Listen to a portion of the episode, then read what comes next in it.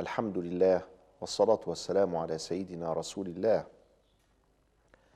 مع حلقة جديدة من حلقات قواعد الفقه الإسلامي نلقي الضوء اليوم على قاعدة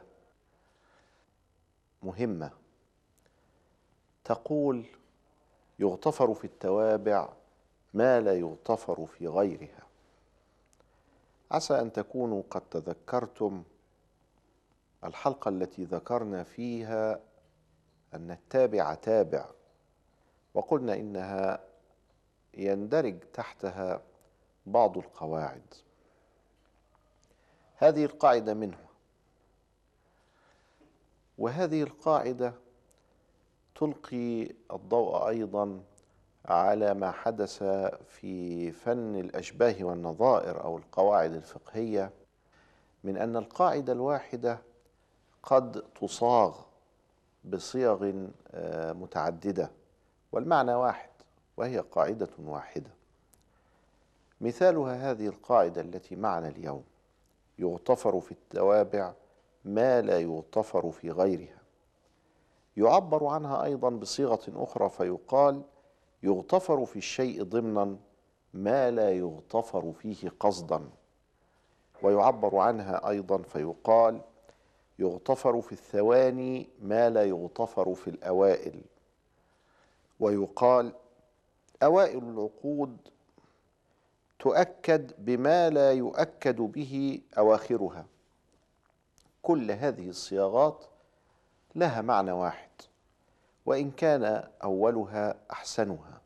يغتفر في التوابع ما لا يغتفر في غيرها في غير التوابع. وبضرب المثال يتضح الحال. من أمثلة هذه القاعدة البيع الضمني. يغتفر فيه عدم وجود القبول والإيجاب لأنه بيع ضمني. فمثلا لو بعنا بقرة حامل مع جنينها فإن ملكية الجنين الذي في بطن أمه ينتقل من غير نص على حملها. قلت له بعتك هذه البقرة؟ فقال اشتريت وبذلك تكون ملكية البقرة. بما في بطنها قد انتقلت إلى المشتري الجديد.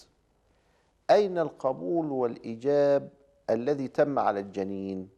لم يحدث قبول ولا إيجاب. ولم أقل له إنني بعتك هذه البقرة وهي حامل أو بعتك هذه البقرة مع جنينها. لم أقل هذا. وعلى الرغم من ذلك يصح البيع. لماذا؟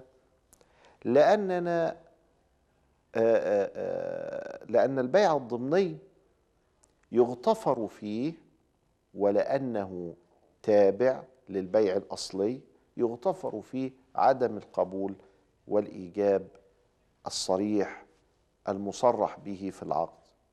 في حين أن العقد الأصلي لو أنني لم أقل له بعتك واشتريت لا يتم العقد لأن العقود ألفاظ.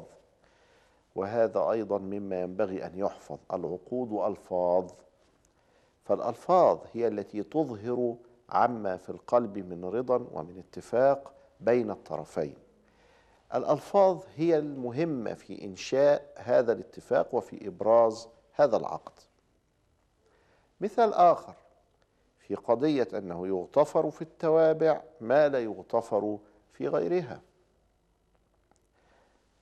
لو أن هناك قضية أمام القاضي حول نسب طفل إلى أبيه. الرجل ينكر يقول هذا ليس ابني. والمرأة تثبت وتقول هذا ابنك. نزاع أمام القاضي. فاستشهدت المرأة بالنساء. فجاءت النساء وقالت آه يا أيها القاضي نشهد أن هذا الولد ابن هذا الرجل. لا يقبل القاضي هذا منهن.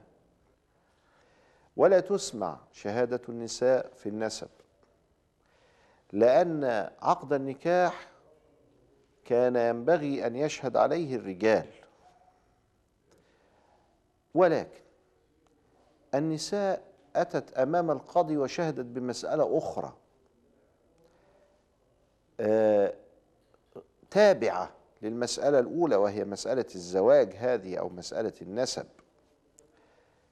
مسألة أن هذا الطفل ولد على فراش ذلك الرجل في بيته وعلى سريره. وهم متزوجون فعلا. تشهد النساء على هذا. وهن اللائي قمن بعملية التوليد لهذه المرأة وشاهدن هذا الطفل بأعينهن من هذه المرأة على هذا الفراش. يثبت النسب لهذا الطفل لأبيه تبعا لشهادتهن على الفراش. لأنه يغتفر في التوابع ما لا يغتفر في غيرها. آه مثل آخر. إذا أردت وأنا عندي حقل وفيه زرع أخضر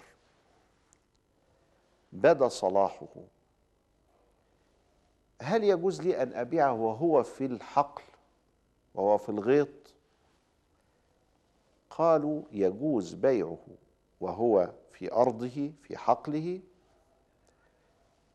بشرط القطع بشرط أن تسلمه مقطوعا ولا يجوز بيعه بغير هذا الشرط. لا يجوز بيع هذا إلا وهو زرع أخضر إلا بشرط أن أقطعه. الصورة الثانية أنني بعت هذه الأرض نفسها وفيها هذا الزرع الأخضر. فبعت الأرض ب ب ب بما عليها. كما تقول العوام باع الجمل بما حمل. فهو باع الأرض بما عليها من زرع. جاز ذلك ولو من غير شرط القطع. لماذا تقول هذا أثناء الزرع المستقل؟ وتقول هذا أثناء الزرع وهو في ضمن الأرض لأنه يغتفر في التوابع ما لا يغتفر في غيرها. لأنه يغتفر في الثواني ما لا يغتفر في الأوائل. لأن أوائل العقود تؤكد بما لا يؤكد به أواخرها. آه لو أنه مثلا وقف شيئا معينا حبس شيئا معينا الوقف يكون لله. إنما هو وقفه على نفسه ابتداء كده. وقفه على نفسه فإنه لا يصح. أن أن أن أن يوقف الإنسان شيئا على نفسه. ولكن هو لم يوقفه على نفسه. هو وقفه على الفقراء. انظر الفرق بين الصورتين هو وقفه على الفقراء. ثم صار هو فقيرا. أصبح فقيرا بعد أن كان غنيا يحبس المال للفقراء ويتصدق به ويخرجه من ملكه إلى ملك الله سبحانه وتعالى. اختل معه الحال وأصبح فقيرا. جاز له أن يأكل من إيراد هذا الوقف الذي وقفه على الفقراء. فانظر الفرق بين المسألتين. في الأولى لا يصح أن, أن, أن, أن يوقف شيئا من ماله على نفسه لأن هذا في أنه أعطاه لله ثم بعد ذلك رجع وأخذه بطريق آخر. ولكن الصورة الثانية هو أوقفه فخرج هذا الشيء من ملكه إلى ملك الله سبحانه وتعالى ثم بعد ذلك هو أصبحت فيه هذه الصفة التي من أجلها حبس وأوقف ماله. هذه الجهة هي جهة الفقراء. هذه الصفة هي صفة الفقراء. هو صار فقيرا محتاجا يأكل من هذا. يذكرنا هذا بقاعدة أخرى أن المتكلم هل يدخل في عموم كلامه؟ مع حلقة أخرى أيها السادة المشاهدون إلى لقاء قريب. نستودعكم الله سبحانه وتعالى. والسلام عليكم ورحمة الله وبركاته.